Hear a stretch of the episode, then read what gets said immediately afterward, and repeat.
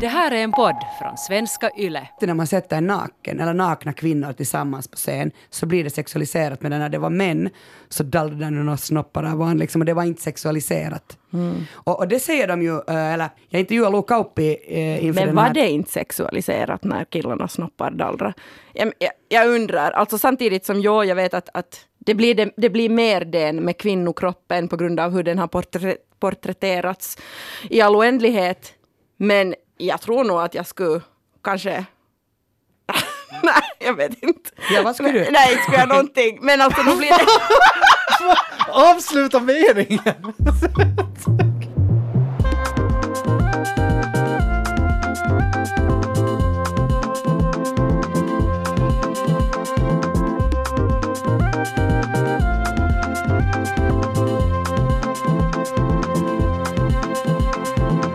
Välkommen till Sällskapet, en kulturpodd med samhällsperspektiv. Sällskapet består av mig, Kie Svetin, och den här gången sällskapar jag med Tuuli Heinonen och Jonas Forsbacka. Välkomna! Tack! Tack. Hur står det till idag? Hur är det med dig, Tuuli? Det är bra. Du kommer rakt från inspelningarna, håller på med något teater. Är inte från några inspelningar utan kommer från rep. Från repetitioner. Ehm, ja, jag håller på med teater. Går det bra?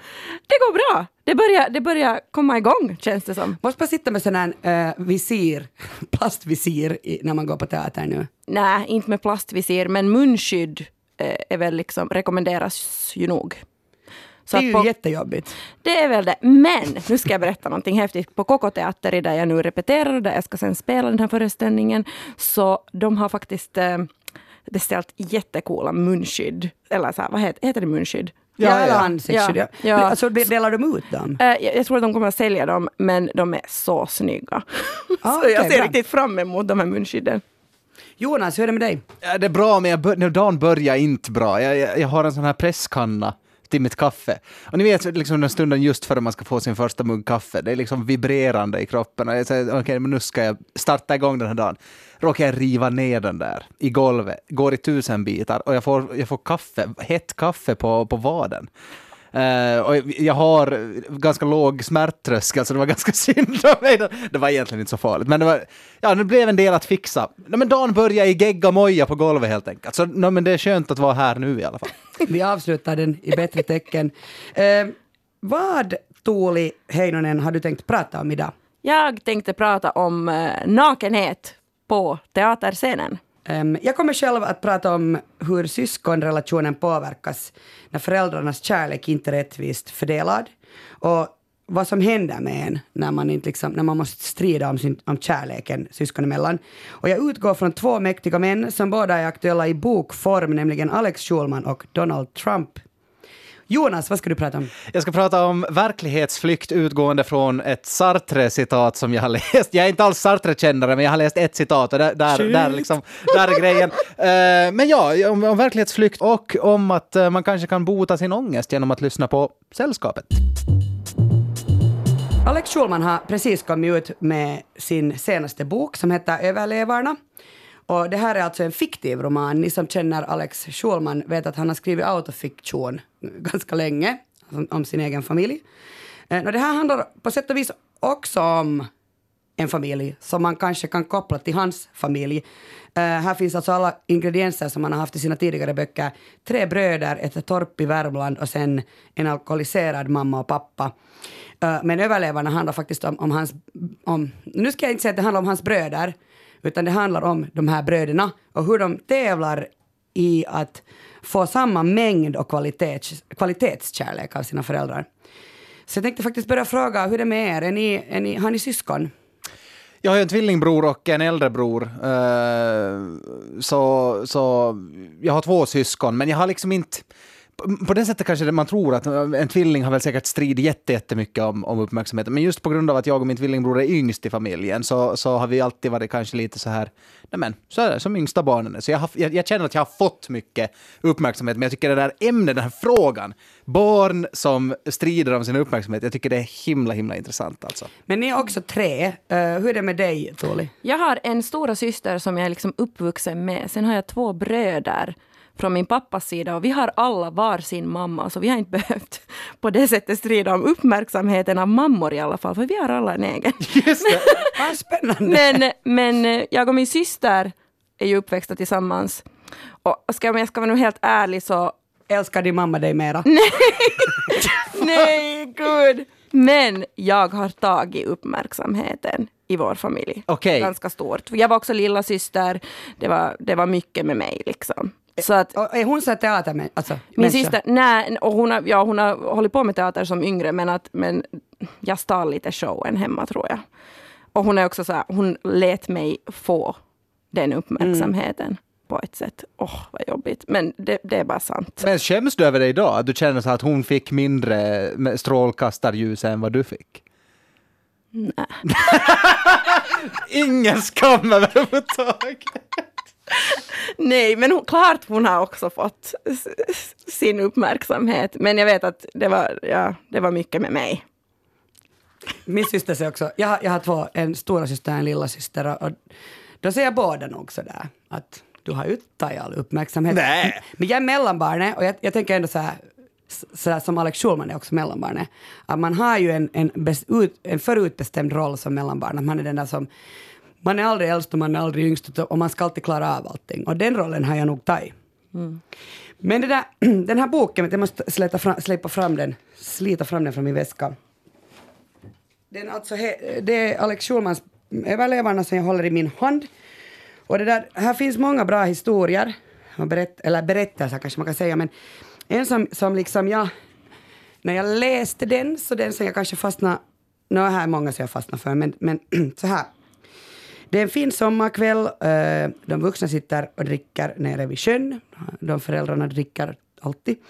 Och de är nu upptagna med sitt och barnen har det jättetråkigt och så säger pappan, kanske mest för att bli av med, med de här barnen, hej, dags för tävling, simma ut i bojen och först tillbaka vinner. Nå, de här pojkarna är ju så här, ja vi får tävla, ja vi får iväg och, och simmar ut och sen så märker de att, att den där bojen är jättelångt ute. det är liksom en, en sjö, så det är mörkt vatten. Och så går solen ner eh, och det blir så här skumt och det är ganska långt till stranden. Och de börjar liksom så här bli jättetrötta de här tre pojkarna. Jag vet inte riktigt hur gamla de är men de är nog inte så gamla. Uh, under tio kanske jag skulle säga. Mm. Och så, så tycker de att, att det blir så här, det är jättelångt bort det här huset. Han, han bygger upp en så här helt fruktansvärd stämning. Jag bara sa, vem ska drunkna, vem ska drunkna? Nå, de är trötta, de är rädda, tävlingen är inte längre någon tävling. Barnen håller ihop, de simmar tillsammans och försöker faktiskt hjälpa varandra att komma i land. Och när de då sen äntligen har runda bojen, tar sig tillbaka, det är ungefär tio meter kvar till stranden, och de känner att "F- nu orkar jag inte mer. Så då tänker de, har den där lilla kvar nu, nu, nu börjar tävlingen igen. Och så börjar de spurta och eh, så kommer de i land och vet ni vad de upptäcker då? Va? Två fulla föräldrar. Nej, föräldrarna är inte där mera. De har gått in. Åh, fy då. De vuxna har gått in. Nej, usch. Åh, det var så hemskt. Var så hemskt. hemskt. och så jag läste det, jag läste det flera gånger, jag bara tänkte så här, men herregud, det ska vara, alltså, tänk att lämna sina barn och simma dessutom ute i en sjö och gå in. Alltså, de hade nu bara tröttnat på dem, glömt bort att de var där. Nej, det är så fruktansvärt. Men i varje fall, så eh, jag läste en intervju eh, med Alex där han sa så här, det enda som barn vill är att bli älskade och sedda av sina föräldrar. Annars har de inget värde och då kommer de att dö. Och det är liksom bara så, ah, så sjukt smärtfullt, eh, smärtsamt att, att höra det där. Och jag intervjuade Alex Schulman idag. Och, det där, och då frågade jag av honom att vad händer med barn som, som tvingas tävla om kärlek? Och så här svarar han. Det blir inget bra och det är ju så himla knäppt att föräldrar inte förstår det. Att, att det, är också, det är också någonting med det här med mm, det här med att föräldrarna ger sina barn liksom, distinkta roller. Ehm, det är också ett tema i boken med en scen som också, som också delvis är hämtad från verkligheten. Jag minns när jag när jag, alltså min storebror var ju han som hade läshuvud då. Han skulle det bli något med. Han var smart. Han skulle bli akademiker och eh, varje gång som, som han kom hem med något prov så var det liksom hög. Då, då, då ropade mamma till sig alla barnen så skulle alla få höra hur duktig han var. Och det här präglade ju oss alla. Han var ju den som var smart och det var inte vi. Jag var ju då sportkillen, sa pappa och mamma. Jag skulle kunna bli atlet kanske, friidrottare, häcklöpare. Och, men att, bli, att hålla på med något annat än det, att, liksom, att studera eller jobba akademiskt, det var det inte tal om för, alltså för mig. Och jag minns väldigt starkt när Niklas skulle söka in till gymnasiet och det var liksom som ett projekt. De höll på en hel kväll och med papper som skulle fyllas i och de hummade och mumlade och pekade på olika talonger och papper och sådär. Och eh, underskrifter och diskuterade olika val och alternativ. Satt i timmar och då tänkte jag att om två år då ska jag söka och då är det min tur att sitta där. Eh, liksom vid köksbordet eh, under, under det gula skenet och liksom ha mina föräldrars absoluta uppmärksamhet. Men jag minns det så himla starkt att när det var min tur så satt jag själv i mitt rum med den här bibban och fyllde i talongerna själva därför att mina föräldrar var inte intresserade. Det är så sorgligt. Mm. Men Alex Schulman uh, har ju faktiskt, alltså man kan ju inte säga att han inte är känd. alltså han är superkänd. Han, och den här Niklas är, är, är, väl den här äldre brodern, men Kalle Schulman som är hans yngre bror, han är väl också jättekänd. Alltså har de inte byggt upp något så här lite, nej, eller hur känd han nu är, men han är i varje fall, finns han på så med Ja, alltså Niklas är ju den eh, äldsta brodern, så, och, brodern och han är inte mediepersonlighet kan man säga så. Och, och Kalle är liksom eh, reklamare och liksom eh, mediepersonlighet liksom Alex också. Så Alex är ju, det är ju kul, när, när jag lyssnar på det här som stort Alex Schulman-fan så tänker jag att eh, han måste känna att det här är en stor revansch för honom. Alltså han är ju inte en, han är ju inte en akademiker men han är ju nog liksom klassad lite som en ah, intellektuell eller åtminstone liksom en, en väldigt hyllad författare uh, idag. Så jag tänker att uh, han måste ju ändå känna att han har gjort någon slags revansch. Uh. Jag menar, jag har aldrig hört om Niklas och Kalle. just det! Just det. Jag har inte, jag har ingen aning, jag never heard. Men den, det är nog den där historien, och just det här med att, att man har gett honom rollen att inte vara akademisk. Han, han var inte den smarta, han var den som skulle vara sportig. Alltså vad hemskt. Så det där, det, han, han har den här historien finns med i Överlevarna-boken, men han valde också själv att det, det var, han bara, vi började ju berätta det. Att det är tydligen nog det skaver. Men jag, jag, vill inte vara en sån som liksom ställer mig på förövarens sida, ifall, i det här fallet så är det ju föräldrarna då som är förövare. Men jag tänker, alltså jag tänker, jag kan bara gå till mig själv. Jag har också, upplever jag, själv gett mig roller. Alltså liksom märkt att okej, okay, det finns en förväntning på mig som barn. Uh, jag är lärarbarn till exempel. Mm. Och jag har nog absolut, när jag tänker på det så här i vuxen ålder, tänker jag på att i, när jag var barn i lågstadiet så betedde jag mig också som ett lärarbarn. Uh, inte så att jag var liksom fjäskig och så här, men att jag, jag, jag, jag höll mig till reglerna och jag läste läxorna helt enkelt. Och det skulle jag tro jag kanske inte ha gjort. Alltså det är ingenting naturligt i mig. Jag gjorde för att jag kände att det var en mm. roll jag hade. Mm. Men vi hoppar uh, från en familj till en annan, nämligen från Schulman-klanen till Trump-klanen. no, jag kan ju säga, det blev ju ett ganska så stort hopp. Uh, jag är ganska besatt av båda de här familjerna, men inte på samma sätt. Alltså, jag, jag, jag, jag tycker faktiskt att Alex Schulman är en bra författare och jag, jag tycker om hans podd och så vidare. Uh, Trump är jag uh, alltså fullständigt besatt av. Isabella Rotberg skrev i Hufvudstadsbladet här för en tid sedan eh, om, om Trump och amerikansk politik, att det för henne är det som true crime. Och jag håller så med.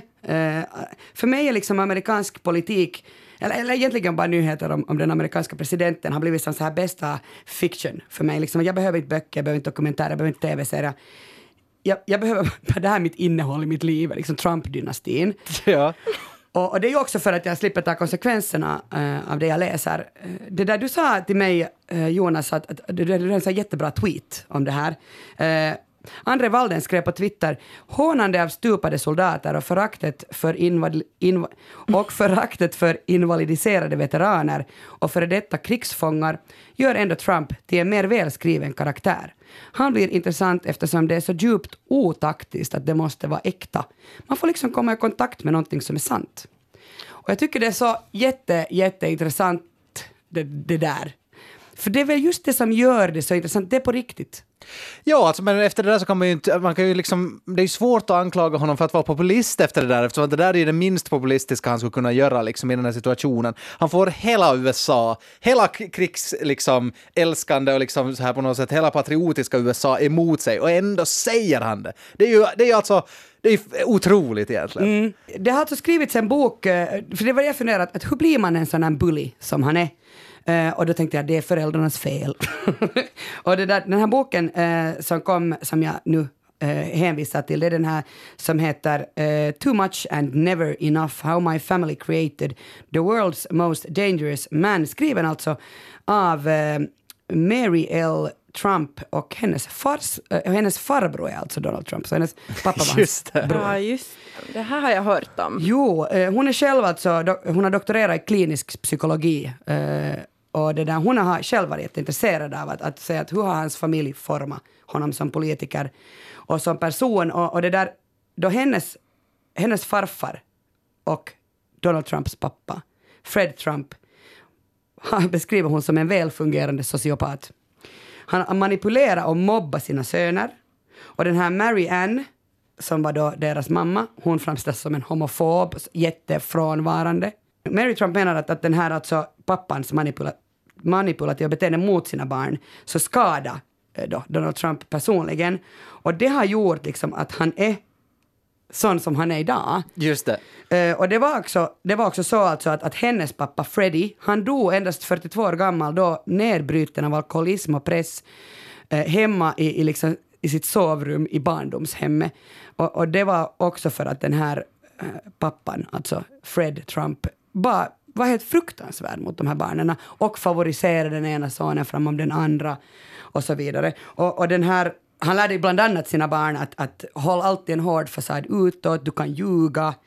Eh, hon, hon skriver, Mariel Trump, att han eh, bland annat uppfyller de nio kriterierna som man ställer på en narcissistisk personlighet. Och att det helt ligger liksom i, alltså det är det som pappan skapar. Han skapar ett monster. Alltså jag, jag kan förstå din besatthet liksom för Donald Trump. Och när jag hör dig, jag har ju inte läst den här boken själv, men, men jag blir liksom lite provocerad när jag hör det här. Alltså jag fattar poängen med att man så här blir intresserad av varför han är som han är. Han är. Men samtidigt, det är sådär, åh men stackars Trump har haft en svår barndom. Jag är så otroligt ointresserad av Trumps dåliga barndom. Och jag blir jätte... Eller på något sätt, ja, det finns jättemånga människor som har haft en dålig barndom, men inte blir de ju inte blir de ju Donald Trump för det. Nej, man tänker väl kanske så här, get a grip liksom, nu är du, du vad är han? Sex, hur gammal är han? 70? Donald Trump? Ja. Ja. han är ju äldre än vad man tror att han är. Han är ju typ 70 Ja, men alltså. så här, get a grip liksom, Ja. att växa upp någon gång. Men samtidigt är man ju nog ett resultat av sina föräldrar. Självklart, och det är sådär, jo, om man... Ja, jo, såklart. Men alltså, det är liksom ointressant fakta just nu. Nej, men jag tycker det är kul. Nej, men jag tycker det är intressant att du sitter och suckar åt det. För liksom, jag, jag kollar på den här dokumentärser- dokumentären i två delar ö, om Jan Guillou på, på SVT Play som heter Den överlägsne journalisten. Eh, Och, eh, och där har han också, jag menar de som har läst eller sett Ondskan så vet ju att Jan Guillou har ju inte världens bästa barndom bakom sig heller. Han blev ju, eh, han blev ju utsatt för våld av sin styvfar och så här och han har ju gått på den här pojkskolan, det här internatet som hela Ondskan handlar om då. Eh, Och, och när journalisterna, när, när liksom, i, den här dokumentären så frågar de liksom hela tiden om, om eh, ja, men hur det påverkar honom? Och, och det finns ett narrativ kring Jan Guillou att han har blivit så överlägsen, så, så macho, så liksom väldigt så här, vad, vad ska man, han tar jättemycket plats och hävdar sig själv väldigt mycket. Och han är så säker på sig själv på grund av det han har blivit utsatt för i, i barndomen. Och han är själv liksom så himla ointresserad av att psykologisera det här, alltså han är liksom, han, han vänder sig emot hela den, det intresse för vad han har blivit utsatt för som barn och hur det har påverkat honom idag. Jag tycker det, alltså det finns något fräscht i det tycker jag. Ja, liksom. verkligen. Verkligen. Men det gör ju Trump också, inte han ju sådär, eller en narcissist brukar ju aldrig kunna medge själv att den har fel. men, men om vi helt, helt snabbt bara då ändå tittar, vad händer sen? För man ärver ju det här som Alex Schulman säger, man ärver de här, det här dåliga. Så hurdana är Trumps barn? Nå, eh, Donald Trump har allt som allt fem barn med tre fruar, så de kanske har då samma som, som du Tuuli, att de, de har sina egna Ja, mammor. ja. Så Ja, ja. de fick det är säkert jättebra för dem att de har mammor. ja visst, ja visst. De två syskon som man liksom anser att, att kommer att, att kanske vara intresserade av, av att eh, stiga upp i tronen, stiga upp på tronen är då Ivanka och Don Trump. Och vi tar helt kort om Don. Han är ju den här pinsamma sonen som till och med Trump eh, bakom lyckta dörrar har erkänt att han inte är den vassaste kniven i kökslådan. Tänk att ens pappa har sagt Ja, så. det är- det är inte okej. Men han alltså var ju den som som det där tackade ja till att sitta ner med en rysk advokat som ville lämna över eh, komprometterade uppgifter om Hillary Clinton. Vad om du skulle simma runt bojen lite nu Don? Ja, ja. Don, simma. Och det där, nåja, han, säger i alla fall att, att, att han inte är så smart, men att han har liksom nu mera och mera kommit in i, i politiken. Och då när, när pappa Trump, alltså Donald Trump, sysslar med fastighetsaffärer, då lärde sig de här barnen att behärska kontraktsfrågor och byggmaterial. Sen får han till tv-industrin, då får de dit. Nu efter fyra år i Vita huset så vet vi ju att uh, de här båda har blivit så här politiska djur, de här båda barnen. Den här, eh, jag läste alltså så bra eh, text i Dagens Nyheter, skriven av en av mina favoriter som heter Björn af Kleen. Jag sätter, alltså alla hänvisningar och referenser finns i avsnittsbeskrivningen eh, på arenan. Eh, men det där, där är också så det har gjorts ett familjeträd över dem. Det är så intressant.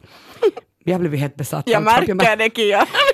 Eh, men alltså nu under i augusti 2020 eh, så hade, då hade man det republikanska konventet och då dominerades talarlistan av familjen Trump. Alltså nu är det ju obehagligt. Han håller ju på att ta över bygga om ett helt nytt parti, Trump-klanen. Liksom.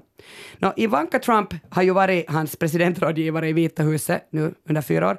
Hon var först demokrat, sen bytte hon över till att bli republikan och när Elon Musk, alltså Tesla-grundaren, uppmanar sina följare på Twitter att uh, svälja det röda pillret, så svarar Ivanka Trump, jag har tagit det. Och jag kan säga att de här systrarna Wachowski, alltså som gjorde Matrix, de svarar så här “fuck off both of you”. Naja, men, men det där, Ivanka Trump har också infört en så här ny funktion, att hon är landets first daughter. Hon har tagit över Melania Trumps plikter, alltså en del av dem. Uh, medan hon liksom för sig. Uh, och, och är ganska så man såg ju på något möte hon stod och pratade med, med Macron och så här och hon fick också jättemycket skit för det. Medan Donald Trump Jr, han är liksom jätteprimitiv fortfarande. Han är som sin pappa på något sätt. Och, och det där... Han är alltså så plump och, och, jag förstår inte att de här barnen också get away with it. Bland annat så skrev han, han satte en, en bild i maj av Joe Biden och bredvid en, en krokodil och så säger Joe Biden till krokodilen så här “See you later alligator” och då svarar krokodilen “In a while pedophile”. Men alltså snälla. Och när, när Mitt Romney, eh, tidigare republikansk presidentkandidat, eh, som enda republikan eh, röstade för att fälla Trump i riksrättegången så, så så satt eh, då den här Don ut en bild av, av senatorn när han har jeans jättehögt upp och så skrev han så här mom jeans because you're a pussy. Alltså det här, det här lever vi med, nu är det ju underhållande. No, visst är det det. Men jag måste bara inflika här. Jag har så här eh, steppa tillbaka med, min, med mitt intresse över Trump och Trump-familjen. För att sommaren 2017 råkade jag vara i Warszawa i Polen. Och mitt i allt, jag var på en teaterfestival. Och så sa de, ah, på torsdag blir det lite nya arrangemang och så här för att Trump is in town. Och jag bara, excuse me? Jo, Trump är här, att ni kan gå och lyssna på honom. Och det, man kunde ju inte låta bli. Det är så att nu, jag måste ju få se att den här människan är verklig. Har du sett honom? Jag har sett Donald wow. Trump och, och Melania. Wow! Och det var inte, alltså det var helt sjukt. Och, och de har ju i Polen, alltså det fanns ganska bra stöd i Polen för Trump, så att jag hade en polsk jätteliten gammal 80-årig tant med en USA-flagga som hon blev så provocerad över att jag inte applåderade åt Trump, så hon började vifta frenetiskt med den där flaggan i mitt hår och i min nacke. Och sen var jag såhär, okej okay, nu måste vi gå härifrån, nu kan jag inte vara här mera. Oj gud, det här är liksom, jag, jag bara tänker så här bara, jag, jag bara fortsätter värma upp popcornen i mikron. Jag bäddar ner mig om och om igen i soffan och tar fram mi, mitt Twitterflöde. Det här är inte över på länge ännu. Nej, det är inte. Jag var ute på en stuga i Åbolands skärgård uh, hela, hela helgen, uh, den här helgen som var. Uh, och jag vill inflika där att det är liksom enda helgen jag har varit på i Åbolands skärgård. Det är inte så att jag liksom är där varje sommar, så det var liksom helt otroligt för mig. Jag var där hela helgen med mina kompisar, vi hade det jätte, jätte, jätte, jätte trevligt. Uh, bara bastu och hela, liksom, hela den grejen, spela krocket och så vidare. och det var så här så att vi, liksom, vi hoppade in i bilen på, på fredag eftermiddag, just efter jobbet, alltså det var noll sekunder andning andningspaus innan vi får iväg och kom hem sådär 17.30 ungefär på söndag. Och när man kommer hem då liksom i, i sin lägenhet 17.30, släpper ner sina väskor och har varit social ett hel, en hel helg, då är det ju egen tid man vill ha, inte sant? Eller är, är ni med mig där? Mm. Jag är ju sån här ganska social av mig och så här superhög energinivå. Men kanske med åldern har jag blivit mer och mer sån att jag, jag vill vara ensam och så ja, jag förstår vad du menar. En del kanske behöver eh, egen tid för att liksom, eh, de inte orkar vara sociala. Det är egen tid för dem med ensamtid. Att de liksom stänger av, bara glo, kanske scrolla ett Instagramflöde eller ett TikTok-flöde, men det ska liksom inte vara så mycket intryck helt enkelt. Att det är liksom en sån här glotid. Vad brukar ni göra när ni har, när ni har egen tid? Netflix. I princip läsa en bok, kanske. Uh, men mest Netflix. Får det vara vad som helst eller får det vara, smart, får det vara så att säga smarta serier som du måste bry dig om och engagera dig om? Eller liksom... Mm, nej, det måste vara någonting som är intressant, så att jag, det kan inte vara vad som helst. Alltså, vad, vad, vad som helst för reality? I princip. Duger åt Tuuli. Nej, men jag tycker bara, jag, poddarna jag lyssnar på, så där har det börjat användas ett sånt ord som fulpoddar.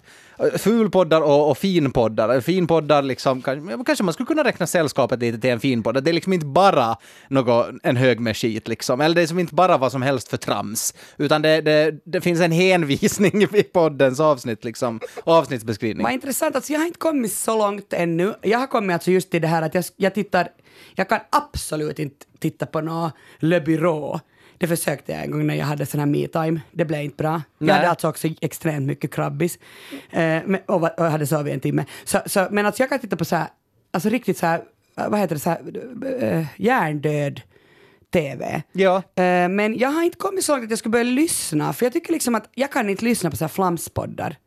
Nej, just det. Jag tycker att det, det är verkligen bortkastat. Då kan jag bara ligga och inte lyssna på något. Nej, alltså det var det som slog mig när jag kom hem där från den här stughelgen. Jag har liksom varit social och lyssnat på folk och pratat med folk en hel helg. Och det jag gör när, när jag liksom lägger mig ner och, och släcker lamporna och ska ha egen tid är att jag lyssnar fyra timmar podd. Och, och jag lyssnat jättemycket på podd in i veckorna också. Jag, jag, jag, jag, slog ut här lite, jag uppskattar lite att jag brukar lyssna ungefär 12 till 15 timmar podd per vecka. Jag tänkte per dag, jag tänkte så här, du har ju en sambo. ja, ja men, det, men det är inte alltid helt eh, friktionsfritt det heller. Att man liksom, när man lyssnar på podd så har man ju ofta sina lurar och man stänger ute allt annat, till exempel en sambo. Det kan ju vara ganska jobbigt liksom i vissa fall. Men, men, men, i alla fall... Eh... Men ni är nu tillsammans? ja, ja, gud ja.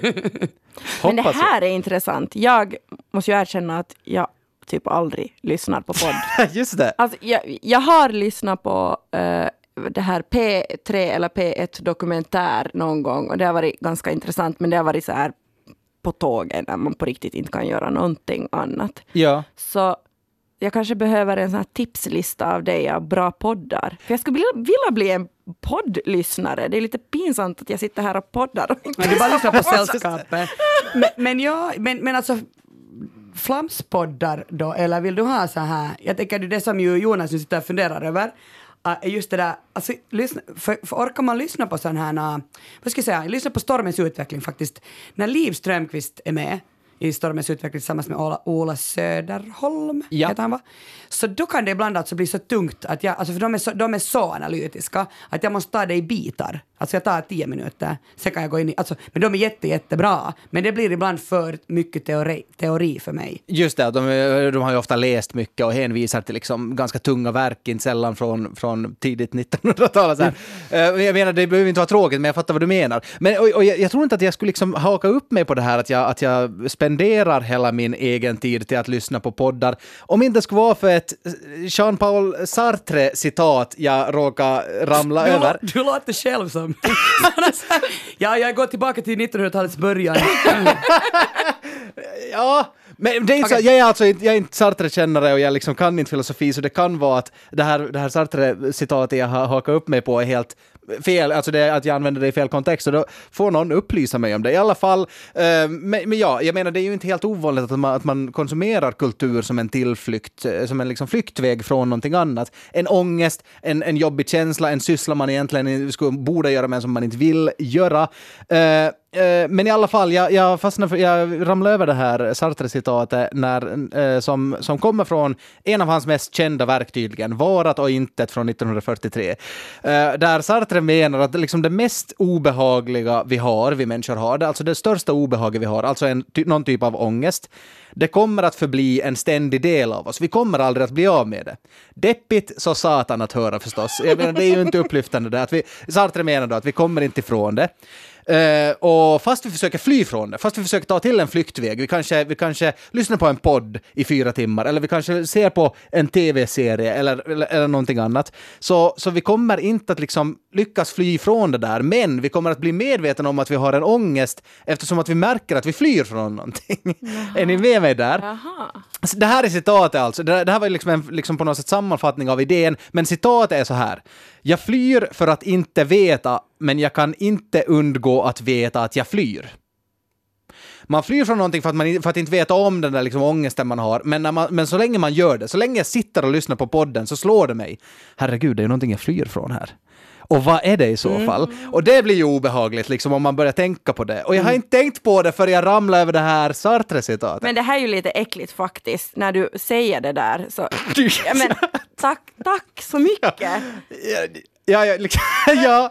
För att jag vet ju precis vad min verklighetsflykt är och det är ju de här reality-tv-serierna. Så nu kommer jag att sitta och titta på dem och ha jätteångest över att jag flyr från min ångest. Men, men, men vet du, när, när jag läste på eh, här inför något eh, avsnitt när vi pratade om mindfulness, så då eh, läste jag någonstans att, att man ska alltså titta på reality om man är stressad till exempel. Det är bra för en.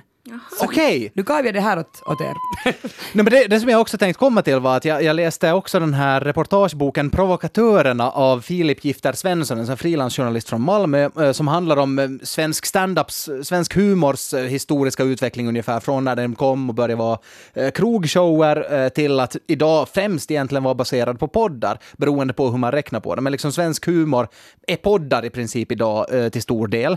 Och eh, så, så, så det här att jag lyssnar på poddar för, som en flyktväg och som, en, som, en liksom, som ett universum att, att, att gömma sig i, det är, inte helt, det är inte helt konstigt egentligen. Alltså medieforskning har visat att poddar är särskilt intima medium som knyter an med eh, liksom en särskild relation mellan lyssnaren och, och den som gör podden. Eh, eh helt enkelt, poddlyssnarna är särskilt lojala helt enkelt. Och, och det, blir, det skapas en egen liten bubbla som, som är något unikt och som, som man gärna återgår till. Så jag menar, när jag vill fly från någonting, vad det nu än är, det kan vara olika typer av obehag eller ångest eller liksom en syssla jag inte vill göra, då, då är det inte så konstigt att jag går till den där, går till den där liksom bubblan som, som jag mår bra i, som är, som som är min egen liksom. Uh, Eh, och, och, och det här, det tar också Filip Gifter Svensson upp i den här boken, eh, Provokatörerna, som är jätte, jätte, jätte, jätteintressant att det här har också påverkat hur kulturen och konsten ser ut och hur humorn eh, eh görs helt enkelt. Att när man förr drömde som komiker kanske om att bli viral med ett, med ett klipp på YouTube och få sex miljoner, eh, miljoner visningar, så är drömmen kanske idag att nå 6 000 personer bara, men som ständigt återkommer till den här podden, som, som man får dra sina skämt i. Och det är där det, är där det kommer in det här med liksom också får man skämta om allt och hur grova skämt får man dra. För det, det, det, det säger ju sig själv att man får ju dra hur grova skämt som helst åt 6 000 personer i ett stängt rum där det är lojala lyssnare som tolkar en snällt, medan ett sånt skämt för 6 miljoner på YouTube kan starta världens största drev liksom. Så det jag har kommit fram till, liksom, eh, på sätt och vis kanske i och med det här, är att, eh, att eh, podden kan bota ens ångest. Att är det så fel att man flyr då? Att det är det jag vill liksom säga åt Sartre, att okej, okej, du Det är fick mycket man vill säga åt Sartre. Nej men så här, man liksom, så här, okej, du fick mig att märka att jag kanske flyr från någonting. Jag lyssnar 15 timmar podd per vecka. Det kanske inte är hälsosamt. Inte vet jag om det är ohälsosamt heller. Jag tycker inte man ska moralisera på det Jag sättet. tror inte. Du tror inte att det är ohälsosamt? Nej, jag tror det är helt fine. Jag tänker sådär alltså, eh, för mig har böcker alltid varit faktiskt mitt bästa jag, jag, kanske, jag må ha sagt tv-serier, men, men på riktigt så jag älskar att läsa. Och att, att få in i den där bokvärlden, då kan man ju välja alltså då skitlitteratur eller då riktigt HC-litteratur. Och om, man mår, om jag mår dåligt så väljer jag då, fan vad fullt att säga skitlitteratur, men ni vet vad jag menar. Så här lite Lite lättläst. Nu vill vi ha namn, topp tre skitlitteratur. Jojo Mois. Nej men vet du sån här... äh, Haruki Murakami. sån här lättsam, men jag vet inte, jag tror att kanske Haruki Murakami till och med skulle jag inte orka. Men det ska vara sådär ganska Marian Keys, nej men jag orkar faktiskt inte ens läsa det mera. Men, men ni vet, men då tänker jag så här, för jag, jag har ju funnit ljudboken. Och det där som du säger Jonas, alltså att när man är inne i det där, man har den där, man har den där rösten i sitt huvud. Alltså det är ju bara en, det är annat än att läsa. Jag, jag älskar att lyssna på ljudböcker, kan inte det vara också en, en öppning? Inte lite samma sak. Ja, inte att lyssna på podd och ljudbok. Verkligen inte. Det är en röst som spelas upp i örat. Ja, men jag menar inte lite samma Va, sak. vad säger du, Jonas, har du, lyssnar du på ljudböcker? Nej, jag lyssnar, jag lyssnar faktiskt inte på ljudböcker för jag hinner inte. Jag har Nej, ska lyssna på så mycket podd. Hur är det med dig, Tuuli? Nej, jag lyssnar absolut inte på ljudböcker. Eh, men jag, alltså, någonting som är så här super weird, super weird är ju inte, men jag tror inte att det finns en jättestor lyssnarskara till radioteater. Och det lyssnar du på? Alltså lite, nog. Är Och- du skådis? jag är skådis. känns? Ja, ja, och det, jag tycker det är jättekul. Alltså, Okej. Vi gör ju jättebra här på svenska YLE faktiskt, tycker men jag. det är ju de jag lyssnar på. Ja, bra. Jag, jag bara, det, det en sak som jag också tänkte på med, liksom, med hela den här grejen, att okej, men kan det vara så att jag flyr? Jag menar inte att alltid när man lyssnar på en podd så flyr man från en stor ångest, det kanske man kan vara tydlig med, och jag, liksom, jag gör inte heller, men, men Sartre fick ju upp mina ögon för det där, att kan det vara så att jag ibland flyr från någonting? När jag skulle kunna ha egen tid och fokusera på mig själv och liksom tänka egna tankar. Att liksom stanna upp och ens fundera lite, vad, vad, vad, vad kommer till mitt huvud om jag väntar i fem minuter? Eh, Liksom, Mi- Mina syrror säger det faktiskt alltid till mig. De så springer efter mig så här och ropar så här. De är så provocerade av att jag aldrig hör. Alltså när, när jag är ute eh, på Pörtö tillsammans, så vi bor i samma hus. Så, så just när jag säger jag kan diska, för då kan jag lyssna lite. Jag, jag lyssnar mycket på poddar och mycket på böcker. Och, det där, och då, då, de blir liksom så här, alltså de bara så här sliter i, i mina hörlurar. Och så sådär, kan du inte någon gång vara dig själv? Jag bara, förlåt, har du någonsin lyssnat på en podd? Och det, men det är mer det där, det blir ju en vana. Men jo, du har definitivt rätt Jonas, du borde antagligen spendera lite mer tid med dig själv. Och din sambo. Nej, men, men får, jag bara, får, jag bara, får, jag komma, får jag komma med ett motargument till det där? Nej, jag får inte. Nej men kom bara. Nej, men jag läste att, jag läste att vi, vi, vi människor tänker ungefär 50 000 tankar per dag. Ungefär, det är liksom svårt att räkna, det är olika också från person till person. Men 95 procent av de tankarna är någonting vi tänkte igår. Så, liksom, så, så man kan ju tänka så här bara att okej, men det skulle vara bra att sätta sig ner och tänka tankar och liksom att, att våga vara i tystnaden. Inte bara fly från dig själv. Men frågan är ju liksom, kan man, kan man faktiskt klandra mig? Jag vill inte tänka, jag tänkte det redan igår, kan jag inte få tänka på något nytt idag och lyssna på min podd då? Okej, vi, ska vi ge lovat honom? Ja, ja, absolut. Och den där tystnaden, jag måste säga, Kia, min tystnad får jag när jag diskar. Så det är inte så bra att du lyssnar då på podd. Det är då man ska vara tyst och tänka sina tankar. Jag lovar, det här veckoslutet när jag åker ut till Pörtö så ska jag lyssna på tystnaden när jag diskar. Hello darkness my old friend. Som skådespelare, nu kan jag inte prata för alla skådespelare, men jag pratar för mig själv. Så väntar man liksom med skräckblandad iver för den dagen någon ska be en vara naken. Alltså är man ivrig? Nej, men alltså samtidigt som man liksom, jag, jag i alla fall lite ser fram emot den här diskussionen. Sådär, okej, vad, vad är grunderna för den här nakenheten nu och varför ska det göras och, och sådär. Och liksom, är jag, är, jag, är jag redo för det här nu? Är det, liksom, känns det okej och sådär? Och hur mycket naket? Är det bara brösten eller ska jag visa liksom allt? Och varför ska jag visa allt? Och, och så här. Ehm, så det är, en, det är en fråga som jag i alla fall har hela tiden med mig. Inte hela tiden, men liksom sådär att okej, att i något skede kommer det ju att komma på något sätt. I regel tycker jag att det är obehagligt att se nakenhet på teater. Oj, okej. Eh, jag upplever, och nu pratar jag kanske från en finlandssvensk teaterkontext, för jag har, det är ju det mest, den finlandssvenska teatern som jag har sett. Ja, det är alltid liksom nå- någon som du känner som... Men det, det också i och för sig. Men, men, men, men, och jag upplever att det liksom, nu, och det här är lite barskt, det här är inte så där, jag generaliserar verkligen nu, men jag upplever att det finns tre olika scenarion varför liksom nakenhet syns på, på teaterscenen. Ett är någon slags provokation. Två är exploatering eller hypersexualisering. Och den tredje är då den här klassiska bastuscenen med massa nakna gubbar. Okej. just- Och vilken är det som du ska uppleva?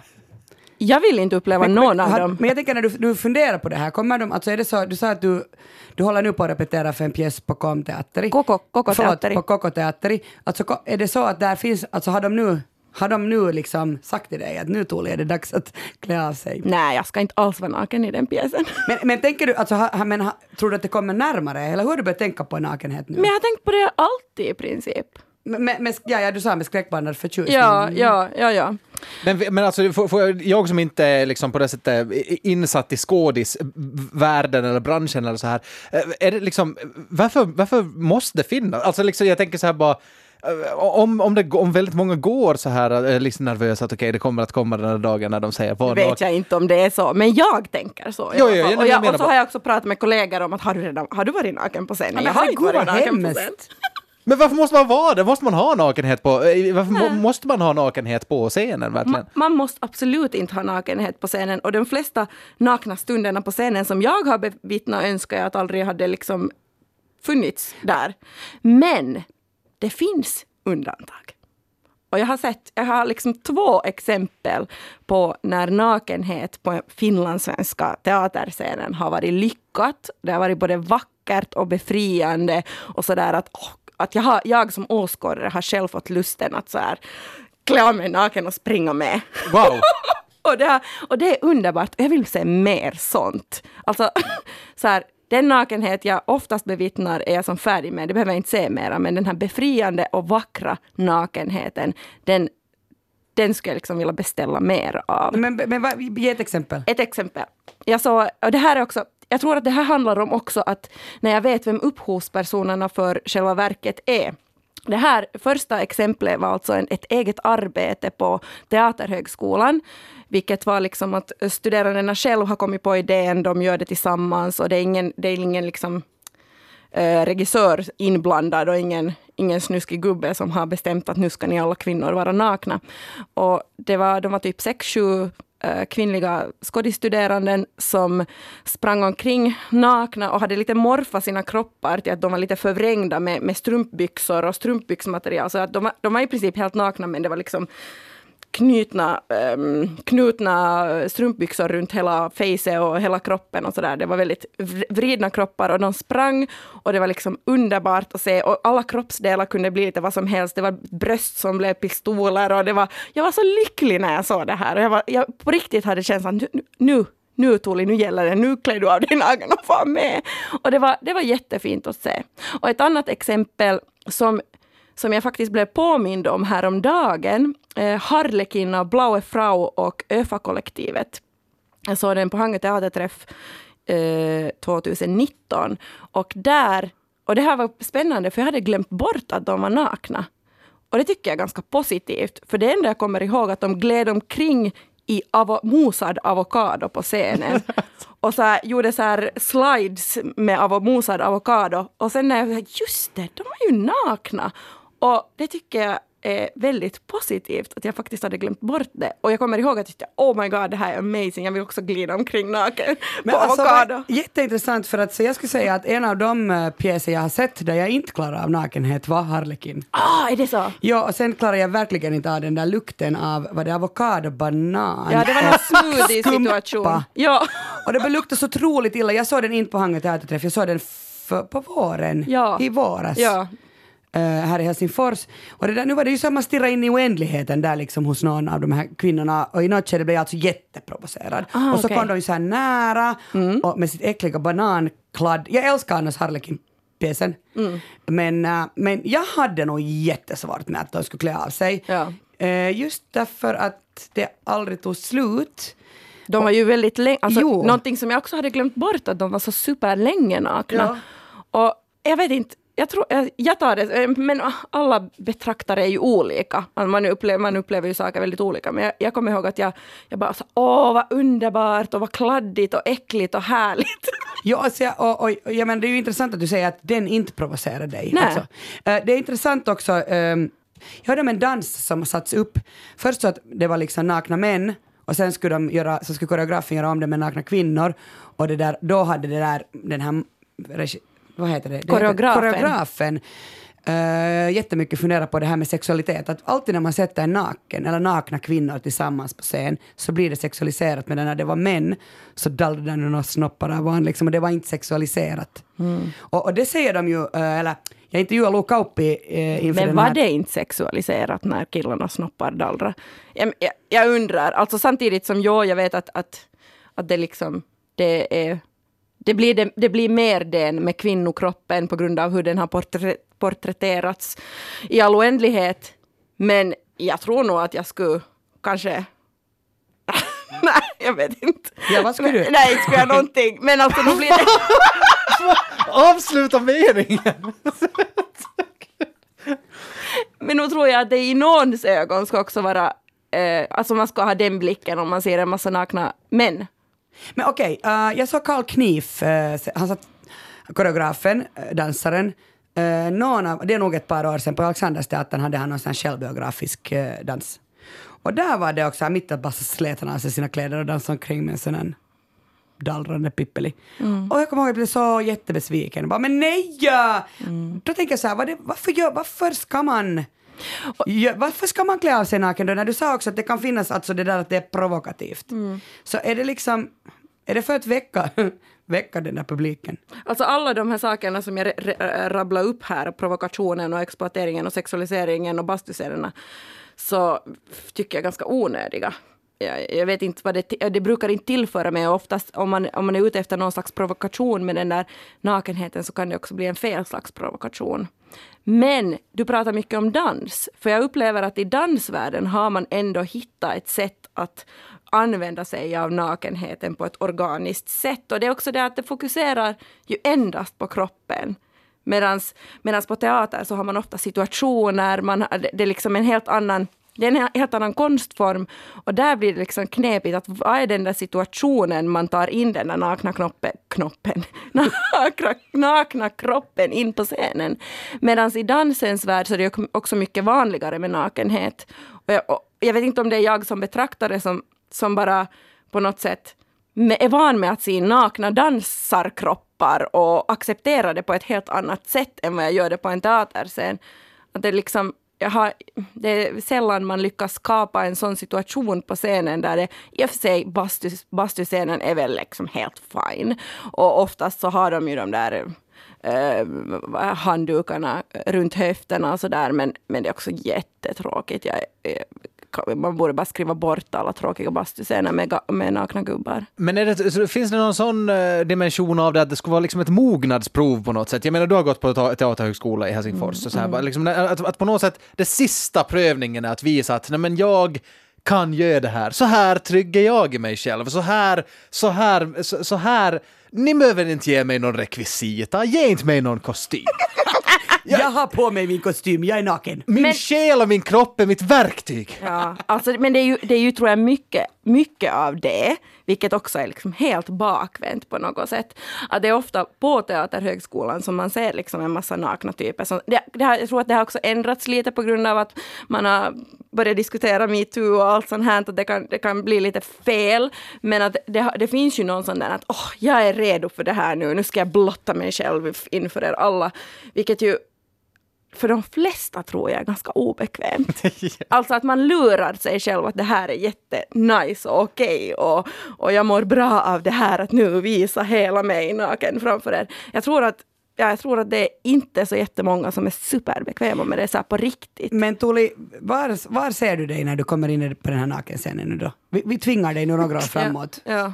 Springer du med några så här pistoler på den här tissar så sprutar du? Nej, alltså jag vet inte. Jag, jag, jag tänker sådär, åh, det kanske är en bassäng på scenen. Och, och jag simmar, eller, eller, eller jag, jag vet inte. Jag vet inte. Men en annan grej som jag tänkte, eh, på tv och i filmrutan så är det ju jättevanligt med nakna kroppar. Och det, det är också en liten annan sak sådär, att vara naken framför en kamera och sen att vara naken framför en real life audience. Varför pratar jag på engelska? En livslevande publik. Eh, och, och där tycker jag att man har också kommit att ta ett litet, steg, fram, ett litet framsteg, att man börjar se olika slags kroppar nakna i tv-rutan. Men teatern har ju absolut inte, tycker jag, kommit dit. Att man ser väldigt sällan eh, en kropp som inte är en modellkropp naken på scenen.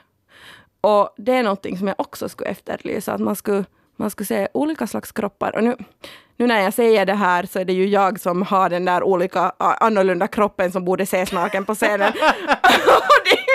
det är väl lämpligt, man kan ju anställa dig. Nej, ja, men, men jag menar det börjar väl vara dags för det kanske.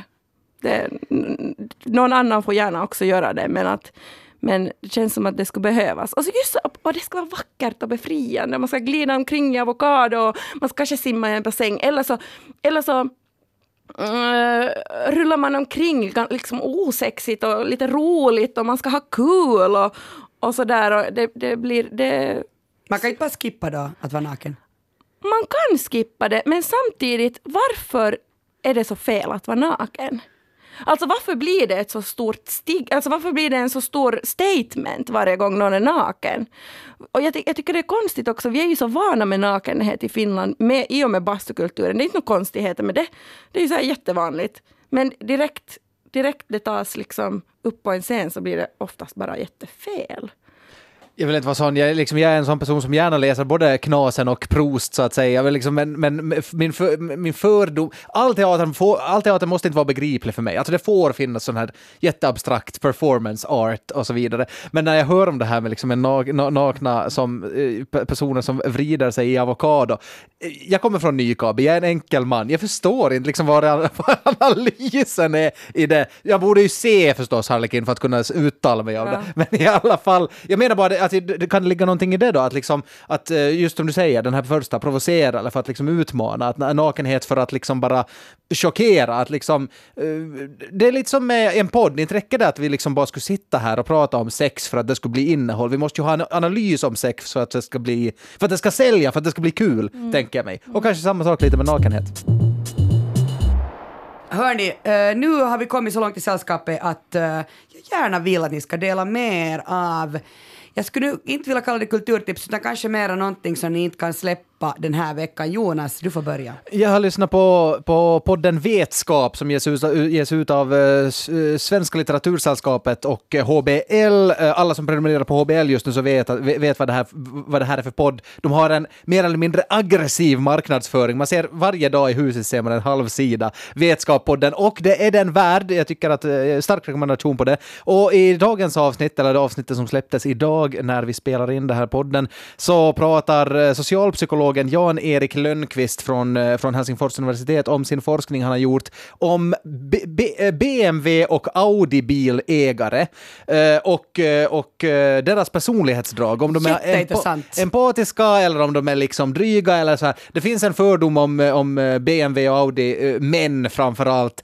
att de, att de kör mot rött i trafiken och att de inte bryr sig om andra. De saknar empatisk förmåga och så vidare. Men han, han har ju sagt att det är sant. Han har undersökt det här och han pratar i den här podden om den här forskningen han har gjort som har rubriken uh, “Not only assholes drive Mercedes, besides disagreeable men, men also conscious people drive high status cars”. Så han nyanserar bilden. Det är inte bara dryga rövar som kör Audi.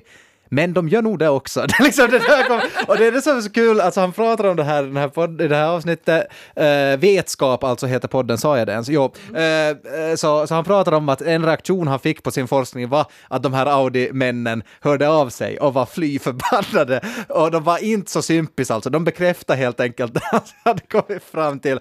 Eh, det, tyck, det kan jag inte släppa den här veckan. Tack, Tuuli. Jag kan inte släppa ett album som artisten Kuopus har släppt. Den heter Luottamus Kuritus plus Puss. Och det är ett helt sjukt bra album. Ehm, på finska, det är spoken word, alltså genren. Och ja, jag tycker alla ska lyssna på det.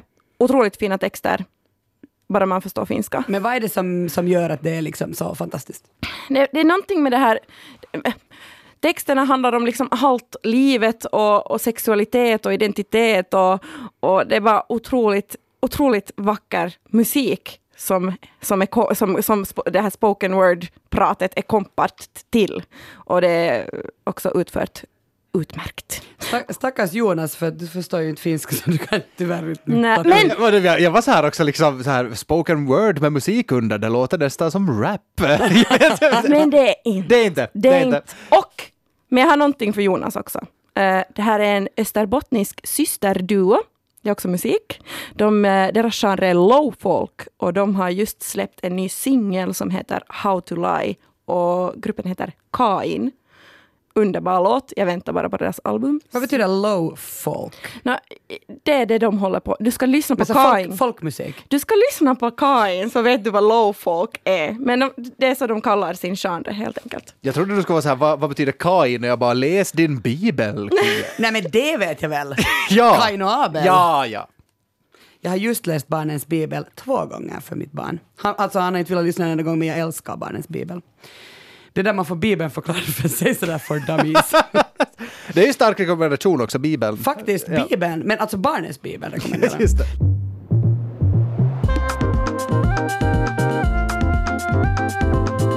Tack Jonas Forsbacka och Tuuli Heinonen för sällskapet. Tack! Tack! Alla, alla referenser och hänvisningar hittar du i avsnittsbeskrivningen på arenan. Nästa vecka sällskapar jag med Kasper Strömman och Petra Laiti. Vi hörs, hejdå! Hej! Woo!